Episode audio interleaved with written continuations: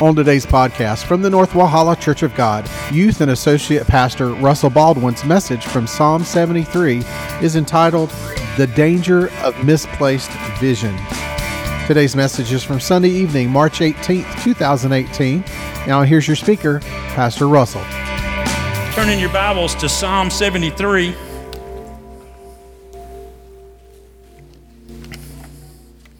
Psalm 73, and we'll start at verse 1. And I'm going to read down uh, uh, uh, quite a few verses, down to about 16. And then we'll begin to touch on some of these, and then we'll even go further into this psalm. And then there's another scripture that I'll bring out that the Lord kind of began to lay on my heart even yesterday. So, Psalm 73, and it says this the day, uh, David talking, it says this Truly, God is good to Israel, to such as are pure in heart. But as for me, my feet had almost stumbled, my steps had nearly slipped. For I was envious of the boastful when I saw the prosperity of the wicked, for there are no pangs in their death, but their strength is firm. They are not in trouble as other men, nor are they plagued like other men. Therefore, pride serves as their necklace, violence covers them like a garment. Their eyes bulge with abundance. They have more than heart could wish. They scoff and speak wickedly concerning oppression. They speak lawfully. They set their mouth against the heavens, and their tongue walks through, uh, walks through the earth. Therefore, his people return here, and waters of a full cup are drained by them. And they say, How does God know? And is there knowledge in the Most High? Behold, these are the ungodly, who are always at ease. They increase in riches. Surely I have cleansed my heart in vain, and I washed my hands in innocence. For all day long I have been plagued and chastened every morning. If I had said, I will speak thus, and behold, I would have been untrue to the generation of your children. And when I thought how to understand this, it was too painful for me. you know, there are moments and there are times in our lives where we find ourselves in this psalm right here. I wish I could tell you that I haven't, at some point in time, spoke words that were very similar to these, but I can't tell you that.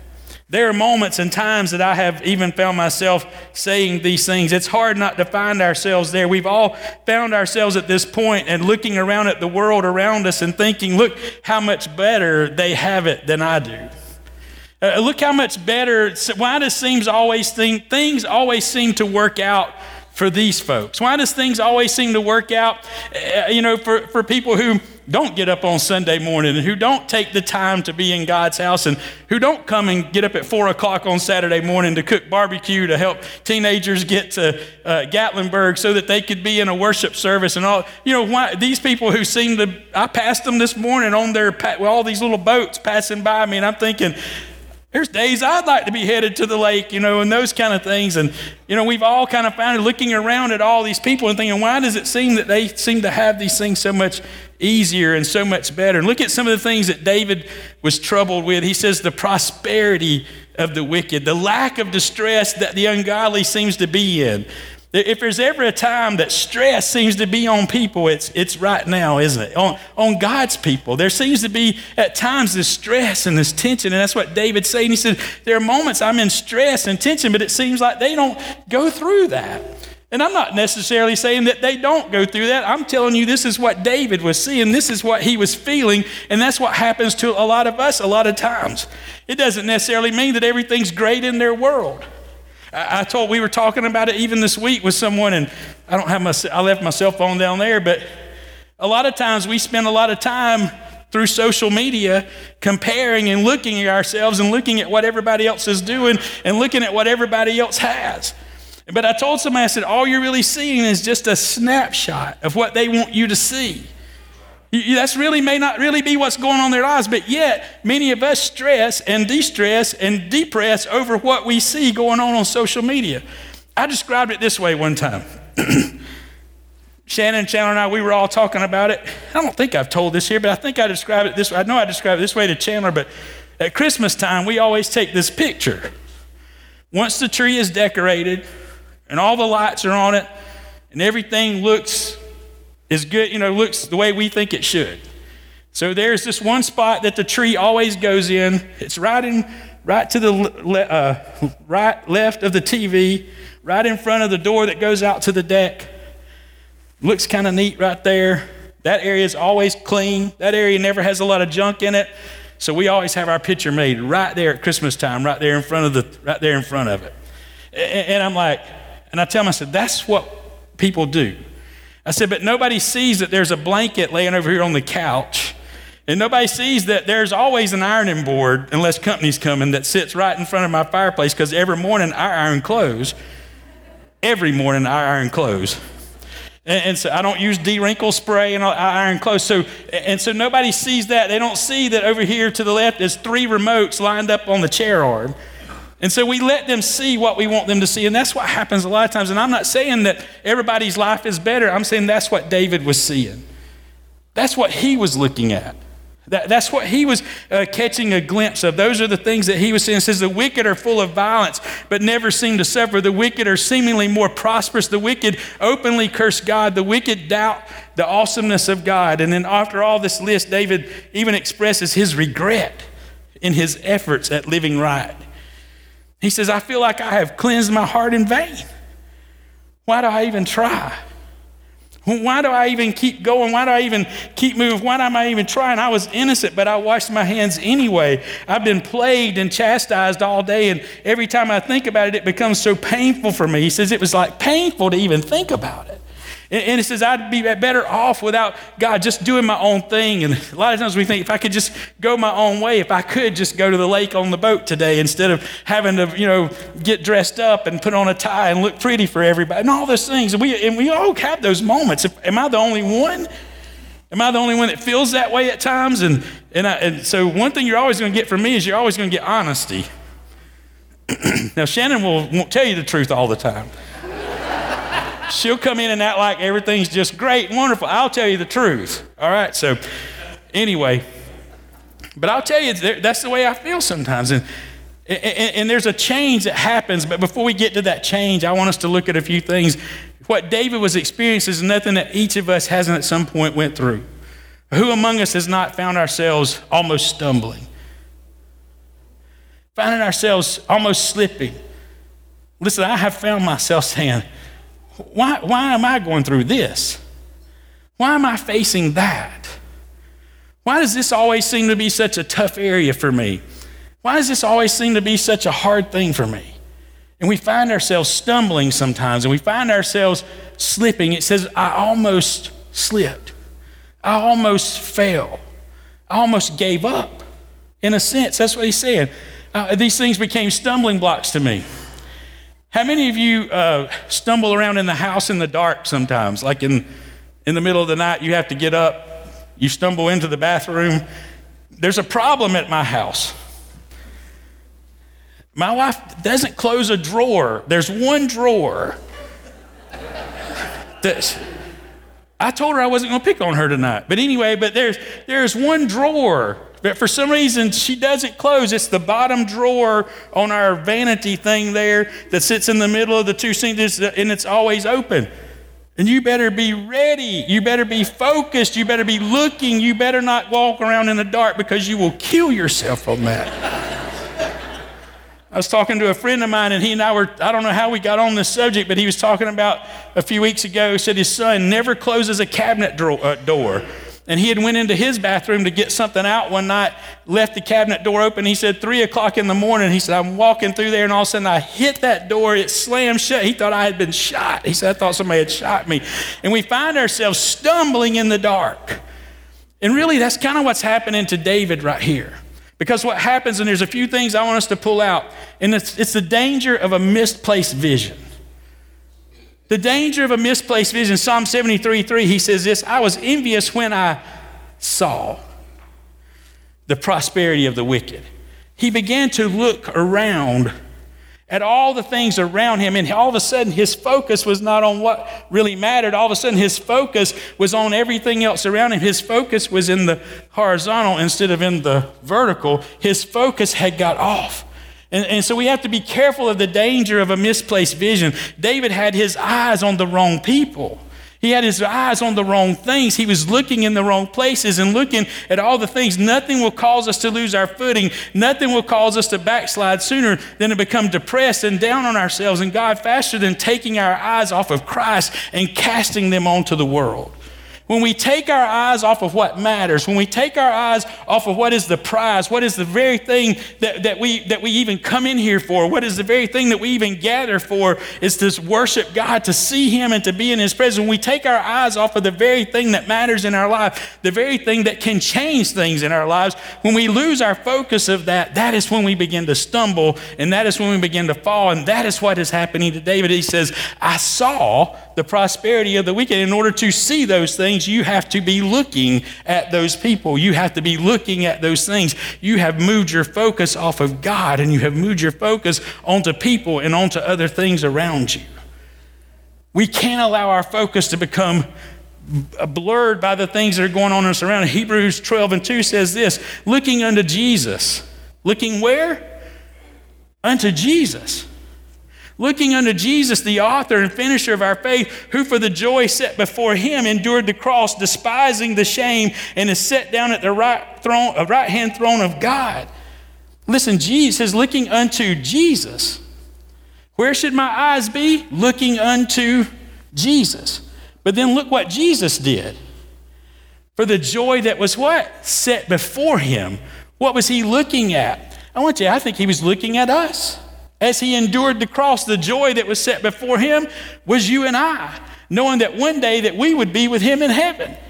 He kept his focus on what was important, even while he endured the shame of the cross and went through all the struggles and all the difficulties and all the things that he went through. And not only that, but I think the thing set before him was the throne in heaven and knowing that one day he would be in heaven, knowing that after the resurrection that he wasn't going to be walking this earth anymore, but the joy set before him and knowing all that he endured the cross.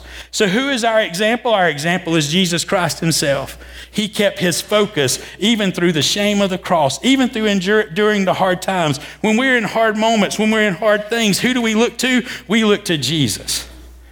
Who do we call on? We look to Jesus. Jesus kept his eyes focused. David said this later in Psalm 121 I will lift up mine eyes unto the hills from whence cometh what? My help when I am in a struggle, when I am in difficulty, when I am hurting, when I have hard things coming into my life, who do I look to? I look to the hills from whence cometh my help. The Apostle Paul says this I have fought a good fight, I have finished my course, I have kept the faith. Henceforth, there is laid up for me a crown of righteousness, which the Lord the righteous shall give me at that day, and not to me only, but unto all them also that love his appearing. Those who are watching and looking for his appearing, those who keep their eyes trained, and those who keep their eyes focused, those are the ones, those are not the ones who stumble. Those are not the ones who slip. It's the ones who lose focus and lose their vision and who are stumbling around in the dark, looking at all the darkness and all the things going on around them.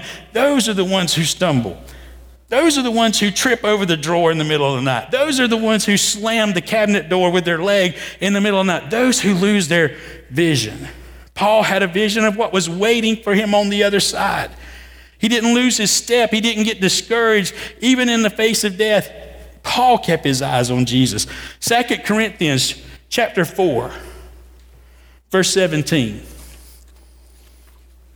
It says this For our light affliction, which is but for a moment, is working for us a far more exceeding and eternal weight of glory.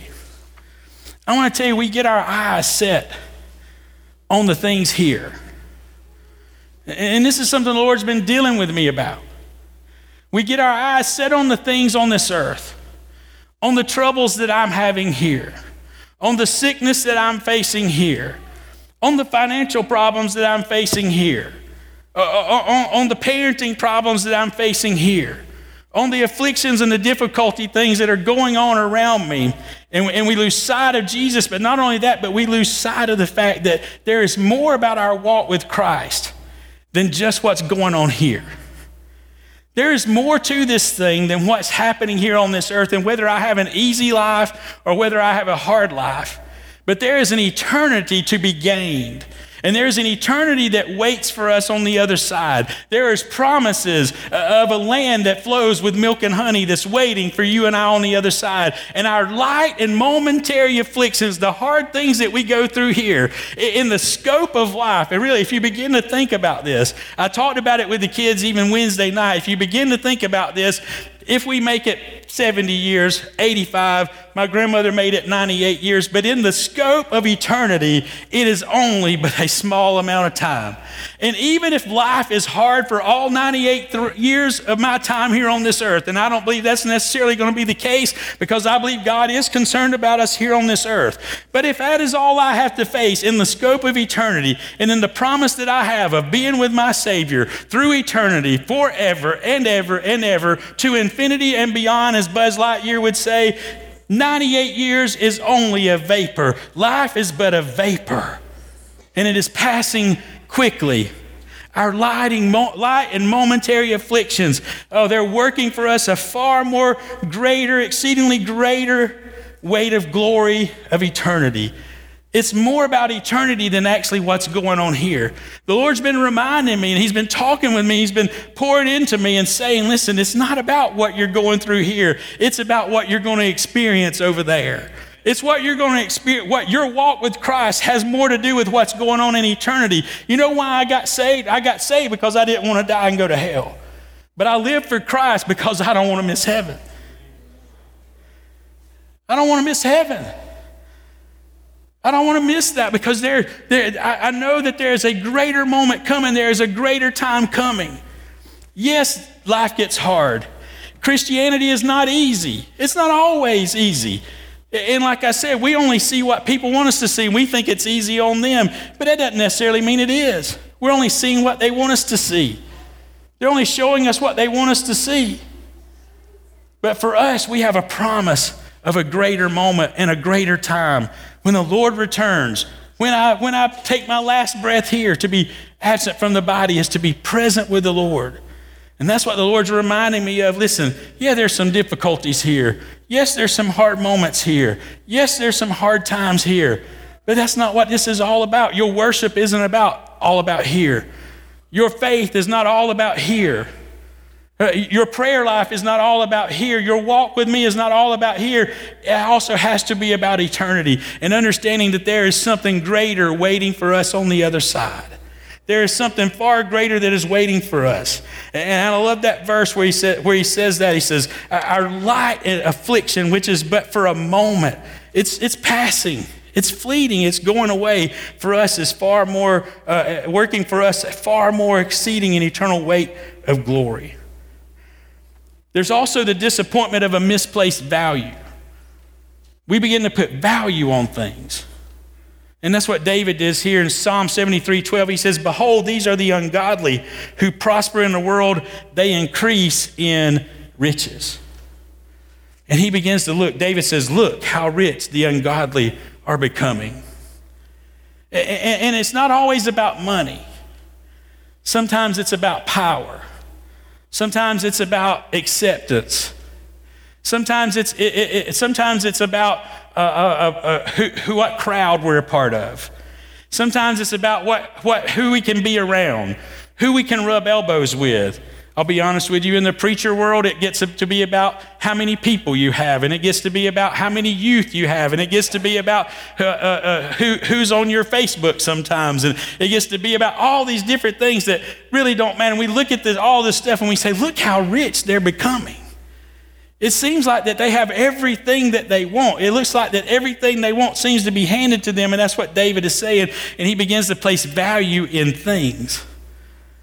He begins to place value in things on this earth. And that's what happens to a lot of us. And a lot of times as we begin to put value in things, it says Matthew 6, 19, 20, lay up not for yourselves treasures upon earth where moth and rust doth corrupt and where thieves break through and steal, but lay up for yourselves treasures in heaven, just what we were talking about, where neither moth nor rust doth corrupt and where thieves do not break through and steal. For where your treasure is, there will your heart be also.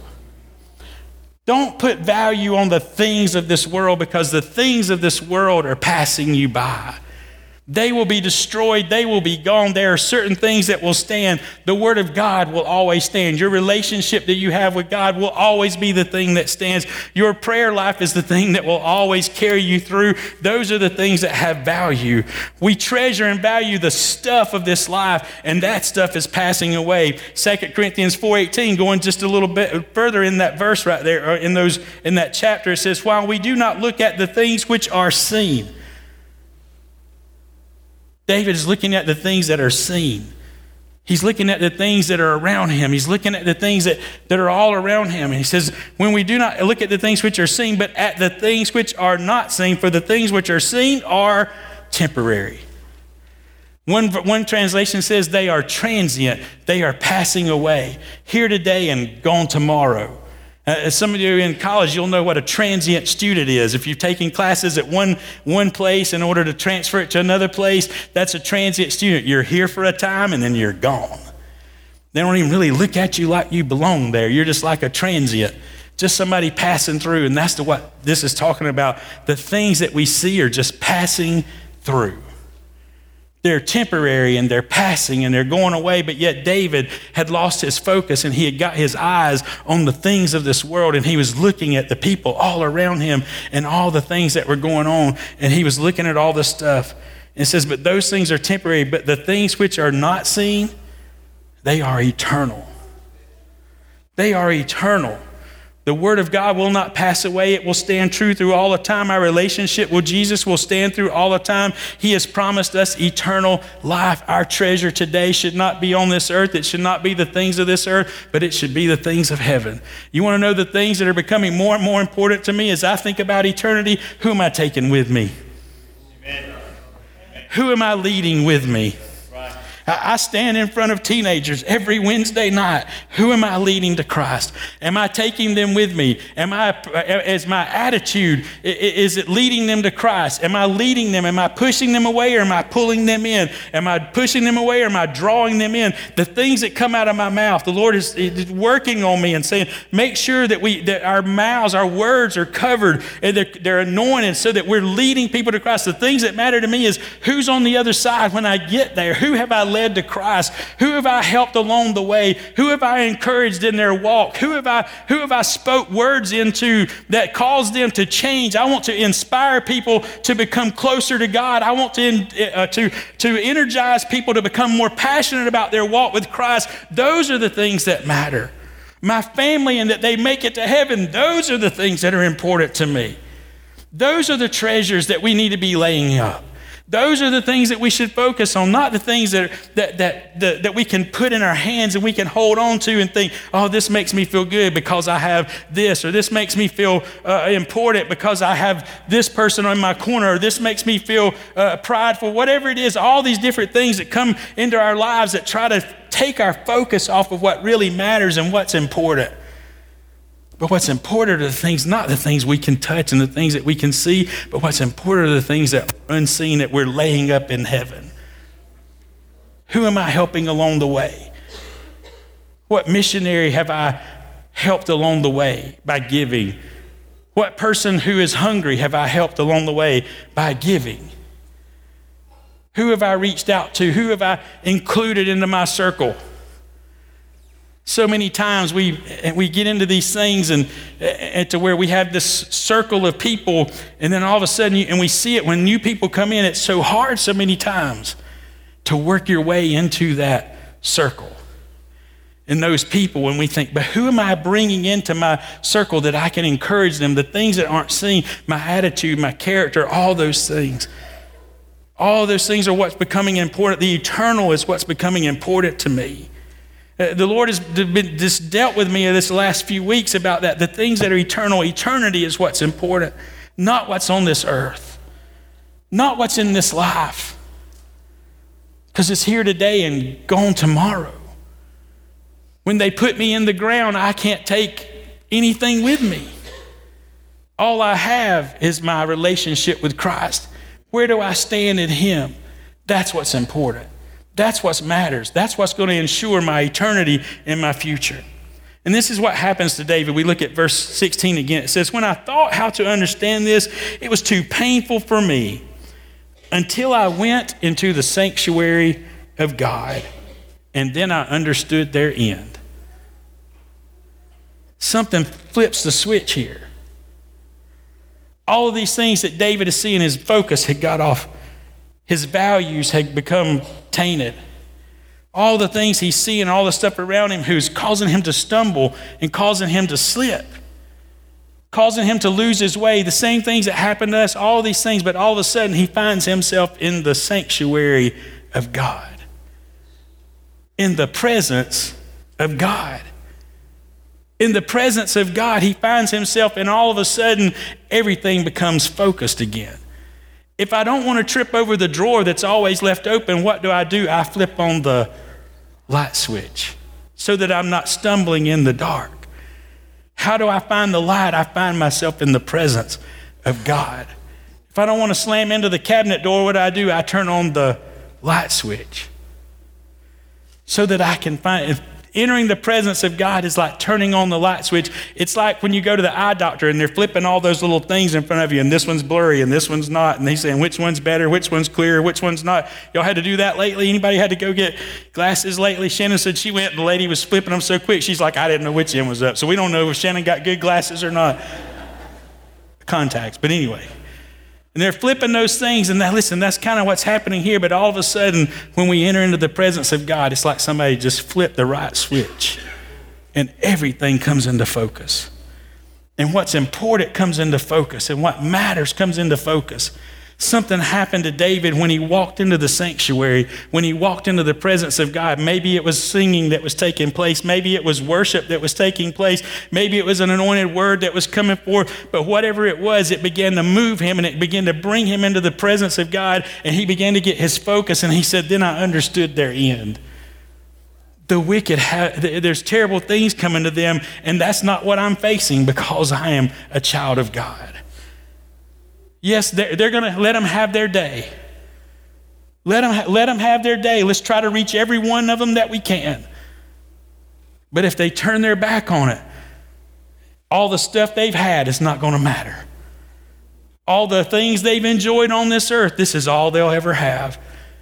But that's not the word, that's not the promise for us. When we get into God's presence, it comes into focus that what we have.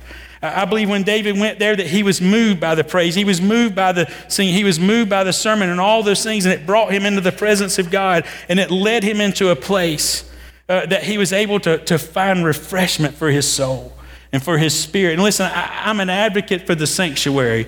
I, I'm passionate about church. I'm passionate about coming through those doors. I'm passionate about the fact that Easter Sunday we should pack every pew in this place. We should encourage everyone to be here, but it's you and I that has to set the tone. We have to set the tone to invite the presence of God into this place so that they can experience what you and I experience every week so that they can experience the prayer because it's in the presence of God that lives can be changed. It's in the presence of God that our focus can be changed. It's in the presence of God that those who feel like they're stumbling and those who feel like they're slipping, it's when they walk into the presence of God that they can find themselves and they can shake themselves and say, wait a minute, wait a minute, my focus is off. Wait a minute, my values are off. There's something more important than what's going on around me. There's the presence of God. There is eternity. And they can come into these doors. I'm an advocate for the sanctuary sanctuary. But here's what I want to tell you you can build a sanctuary wherever you're at. You can enter the presence of God in your home, you can enter the presence of God in your car, driving down the road. When life begins to get difficult around you, you don't have to wait till you get here because you can begin to sing praise and you can begin to worship God and you can begin to train your focus on Him. And the presence of God can come into the room where you are. That's what changed everything for David. When he entered into the presence of God. And it's important that we get into the presence of God. People say, why, why, do, why do we have worship leaders? Tell me, Danny, why do we have worship leaders? To lead worship. What does worship do? It brings us into the presence of God. It brings us into the presence of God. You take the songs that you learn here, and guess what you can do? You can get in your car and you can start singing them as you're going down the road all of a sudden you get to looking around, you get your eyes trained on, so you say, Man, look at that. I won't name a car because some of y'all might have one, but look at that uh, I'll say Tesla because that's what I want. One of those electric ones that drives itself, that stays in the same lane. So I don't think anybody in here has got one of those. So I'll say that. Look at that Tesla. If anybody knows me, you know I don't want to drive. I hate driving. I hate driving. I'm not going to fuss at Shannon. Sunday night, she drives home for me. That's my one thing in life. My one true joy in life. She drives the car, drives home for me on Sunday nights. So if I could ever have one of those, that's what I would have. But you can be driving down the road and you look over there and you think, man, how do they have all that stuff? And then you can just turn around and start singing. Turn your eyes upon Jesus. Look full in his wonderful face. I don't know the rest of that. and the things of this earth will grow strangely dim in the light of his mercy and grace. Is it close? When I turn my eyes upon Jesus, when I move into his presence, when I find myself at his feet, all the stuff seems so unimportant. Who's driving what? Who has this? Who has the power and who has the authority and who's getting ahead and who's falling behind? None of it matters when I enter into the presence of God. And I realize, listen, we've all got an eternity that we have to deal with. We all have to stand before God at some point in time for who we are and what we've done, what we've said, and where we've been, and all those things. And I realize because of the blood of Jesus Christ, nothing that I've done, my eternity's been sealed. And I say, that's all that matters in life. That and that I can take somebody with me. That and the fact the things that are important, the value, the things I value, is who's going with me. It's when I fall at his feet. It's when uh, it's in those moments of praise and worship that he begins to deal with me and he can begin to operate and move and work in my heart. And he can begin to show me those areas that I've been stumbling and I've been slipping in. Uh, there's times that he brings me to a place of fasting. And I'll be honest with you. There's times that I come to a place of fasting because I'm wanting something in return. There's times that I come to a place of fasting and I'm laying something down and I'm giving something up because I'm wanting something so bad in return. But it's in the middle of that that I find out that He's led me to that place of fasting, not because He wanted to give me something in return, but because He was encouraging me to get into His presence. He was bringing me into a place of his presence so that he could then begin to show me that the things that I thought were so important are only passing and they're only fleeting. And they're only a small amount of time in the scope of eternity. The difficulties here on this life are moment and temporary, they're momentary, they're passing away.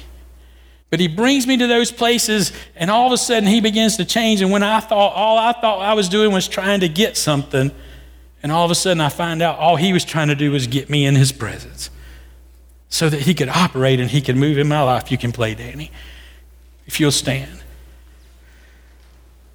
He says this Till I went into the sanctuary of God, then I understood therein. Surely you set them in slippery places, you cast them down to destruction. Oh, how they are brought to desolation as in a moment. They are utterly consumed with terrors, as a dream when one awakes. So, Lord, when you awake, you shall despise their image. Thus my heart was grieved and I was vexed in my mind. I was so foolish. You ever come to your senses? You ever come to your senses and realize, man, I've said some dumb stuff. I've said some dumb stuff. I've looked at God and I've shook my fist at times and I've said some dumb stuff. That's what he's saying right there. I was vexed.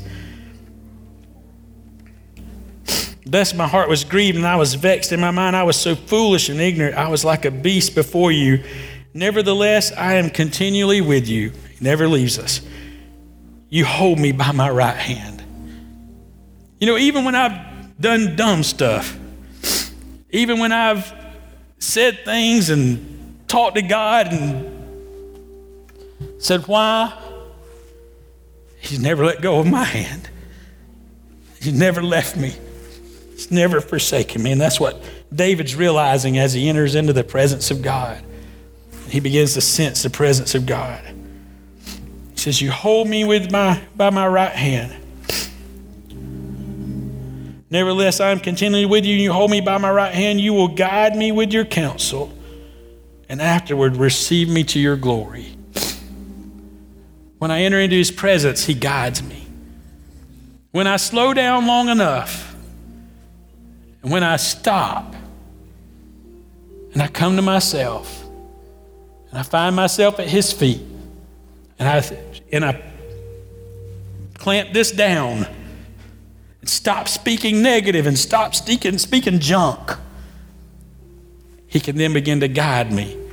He can begin to counsel me, give me direction, and give me guidance. He can begin to lead me. Whom, after, whom have I in heaven but you? And there is none upon earth that I desire besides you. What a, what a, what a flip of the script. What a flip of everything. Oh, they're getting ahead. Oh, they've got more than I do. Oh, they've got all of this stuff. And then he finds himself in the presence of God. Whom have I in heaven besides you? There is nothing on this earth I desire but one thing I desire God. I desire his presence in my life. I desire his counsel and his direction, his leading. My flesh and my heart fail, but God is the strength of my heart and my portion forever. For indeed, those who are far from you shall perish. You have destroyed all those who desert you for harlotry, but it is good for me to draw near to God. I have put my trust in the Lord God that I may declare all your works. And I want to ask you a question tonight. If you be honest with yourself, have you ever found yourself where David found himself in verses 1 through 16? Have we ever found ourselves there? And maybe we even had our, you know, maybe we could even justify it. Maybe we could, maybe, maybe you are justified in being upset. Maybe you are justified at shaking your fist. Maybe. Maybe there's something so bad that you have that right. But you don't have to stay there. You can enter the presence of God and allow Him to flip that script for you to remind you who you are and whose you are, and that it's about way more than what's on this earth, but it's about eternity. With every head bowed and every eye closed, and I'm just going to do it this way. You say, I just want to find myself at His feet tonight. I just want to find myself in His presence for just a few minutes. I want to tell you this altar is open for you to come and kneel around this altar and say, I, you know, there's been some things, there's been some moments, I've, I've kind of caught my eyes on some things that have kind of kind of jaded me just a little bit, and I want to invite you to come and to find yourself in the presence of God. And just you and God spend some time together. Let Him guide you, let Him direct you. Sing, Danny, for just a second. The altar's open. If you want to come and pray around these altars, you can kneel at this altar.